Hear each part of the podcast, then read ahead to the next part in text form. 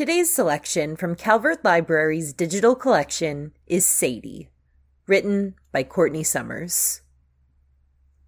It's a beautiful day in the city. The sun is shining, not a cloud in the sky. I had a great lunch in Central Park, a chicken shawarma from the shawarma stop, which was overwhelmingly recommended to us by our listeners after last week's episode on NYC's best kept secrets. Thanks for that, you guys. It was so good, it just might be my dinner, too. From WNRK New York, I'm Danny Gilchrist, and you are listening to Always Out There. Today, we're doing something new, something big. Today, we're preempting your regularly scheduled episode of Always Out There to launch the first episode of our new serialized podcast, The Girls. If you want to hear more, you can download all eight episodes. That's right, the entire season on our website. We're pretty sure you'll want to hear more. Created and hosted by one of our longtime producers, West McCray, The Girls explores what happens when a devastating crime reveals a deeply unsettling mystery. It's a story about family, about sisters, and the untold lives lived in small town America. It's about the lengths we go to protect the ones we love, and the high price we pay when we can't. And it begins, as so many stories do, with a dead girl. Welcome to Cold Creek, Colorado. Population 800. Do a Google image search and you'll see its main street, the barely beating heart of that tiny world, and find every other building vacant or boarded up. Cold Creek's luckiest, the gainfully employed, work at the local grocery store, the gas station, and a few other staple businesses along the strip. The rest have to look a town or two over for opportunity for themselves and for their children. The closest schools are in Parkdale, 40 miles away. They take in students from three other towns. Beyond its main street, Cold Creek arteries out into worn and chipped monopoly houses that no longer have a place upon the board. From there lies a rural sort of wilderness. The highway out is interrupted by veins of dirt roads leading to nowhere as often as they lead to pockets of dilapidated houses or trailer parks in even worse shape. In the summertime, a food bus comes with free lunches for the kids until school resumes, where they are guaranteed at least two subsidized meals a day. There's a quiet to it that's startling if you've lived your whole life in the city like I have.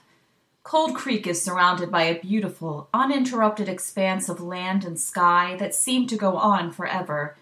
Its sunsets are spectacular electric golds and oranges, pinks and purples, natural beauty unspoiled by the insult of skyscrapers.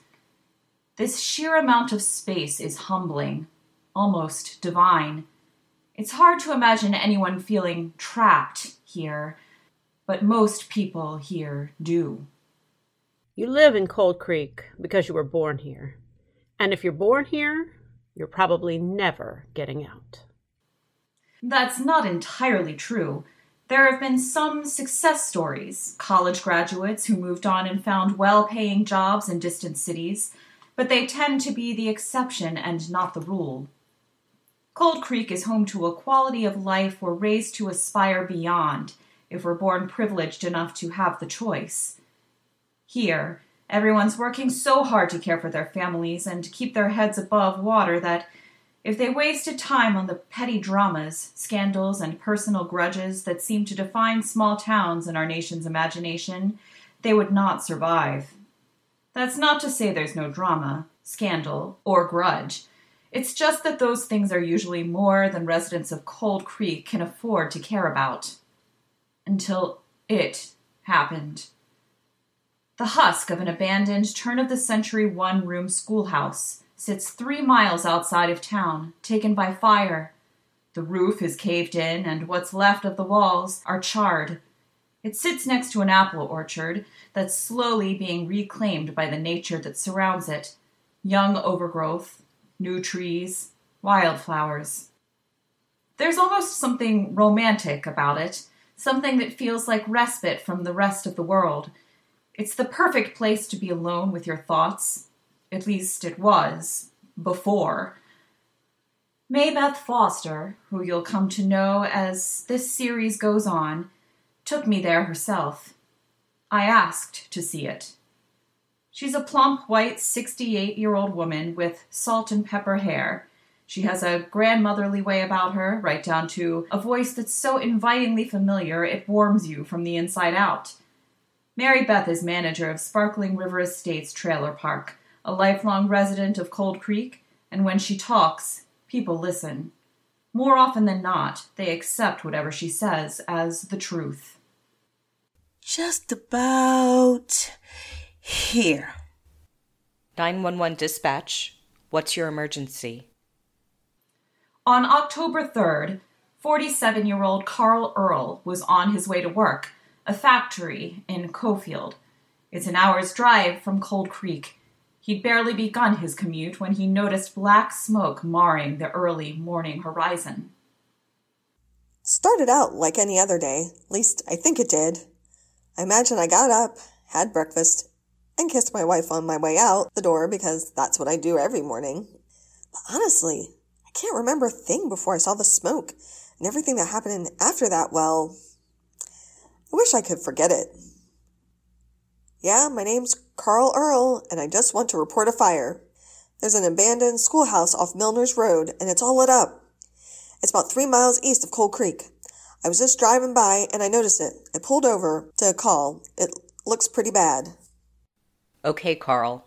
We're going to send someone out. Are there any other people around? Anyone in need of assistance you can see? Just me out here, as far as I can tell. But I might not be close enough. I can maybe get a little closer and see. Sir, Carl, please stay clear of the fire. I need you to do that for me, all right? Oh, yeah, no. I wasn't going to. So I did as I was told, even though part of me wanted to play hero.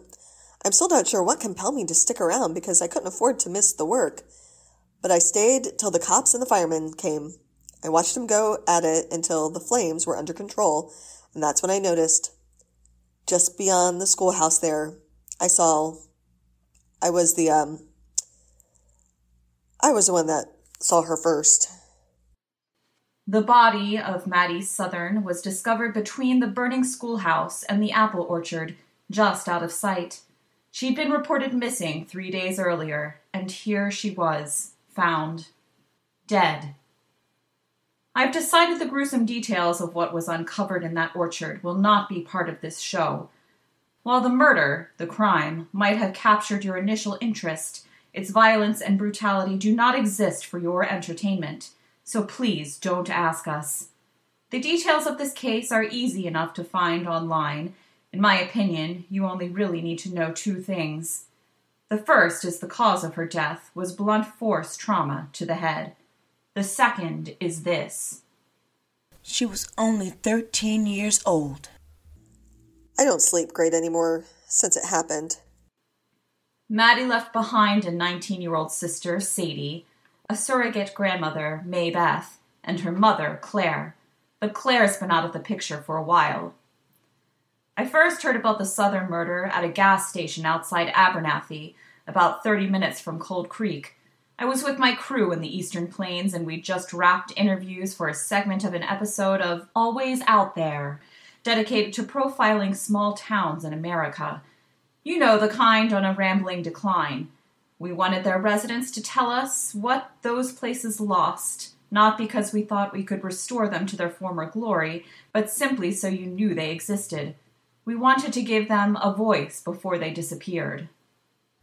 It's a nice thought, anyway, that somebody gives a damn. That was Joe Holleran, one of the Abernathy residents we interviewed. I wasn't thinking about his words when I was standing behind the guy ahead of me at the gas station, listening as he told the clerk exactly what happened to the southern kid. The grisly facts didn't inspire me to stick around. My crew and I had gotten what we came for, and we were ready to go back home. It was a terrible thing, sure, but we live in a world that has no shortage of terrible things. You can't stop for all of them. A year later, I was sitting in my office in New York. It was October, a year to the day Mattie died, actually, the third, and my attention kept wandering from my computer screen to the window. where I could see the Empire State Building.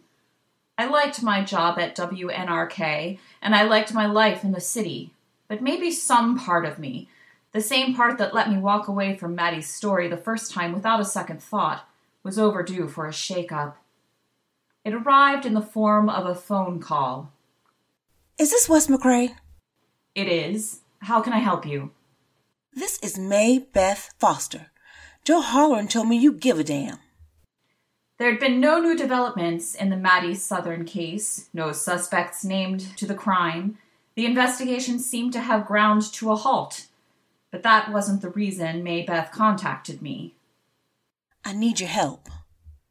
Three months ago, in mid July, she'd gotten a call from a police station in Farfield, Colorado, a town many, many miles from Cold Creek. They'd found a 2007 black Chevy parked on the side of the road, and inside it, a green bag full of personal effects belonging to Mattie's older sister, Sadie Hunter, who had disappeared that June. Sadie herself was nowhere to be found. She still hasn't been found. After a cursory investigation, Sadie was declared a runaway by local law enforcement, and, having exhausted all possible avenues available to her, May Beth Foster reached out to me. I was her last hope. She thought maybe I could bring Sadie back home to her alive. Because Sadie had to be alive. Because. I can't take another dead girl. If you enjoyed this chapter and are hungry for more, this title is available in audiobook form through Hoopla and ebook and audiobook form through Libby. If you're enjoying Book Bites, please don't forget to follow or subscribe wherever you get your podcasts.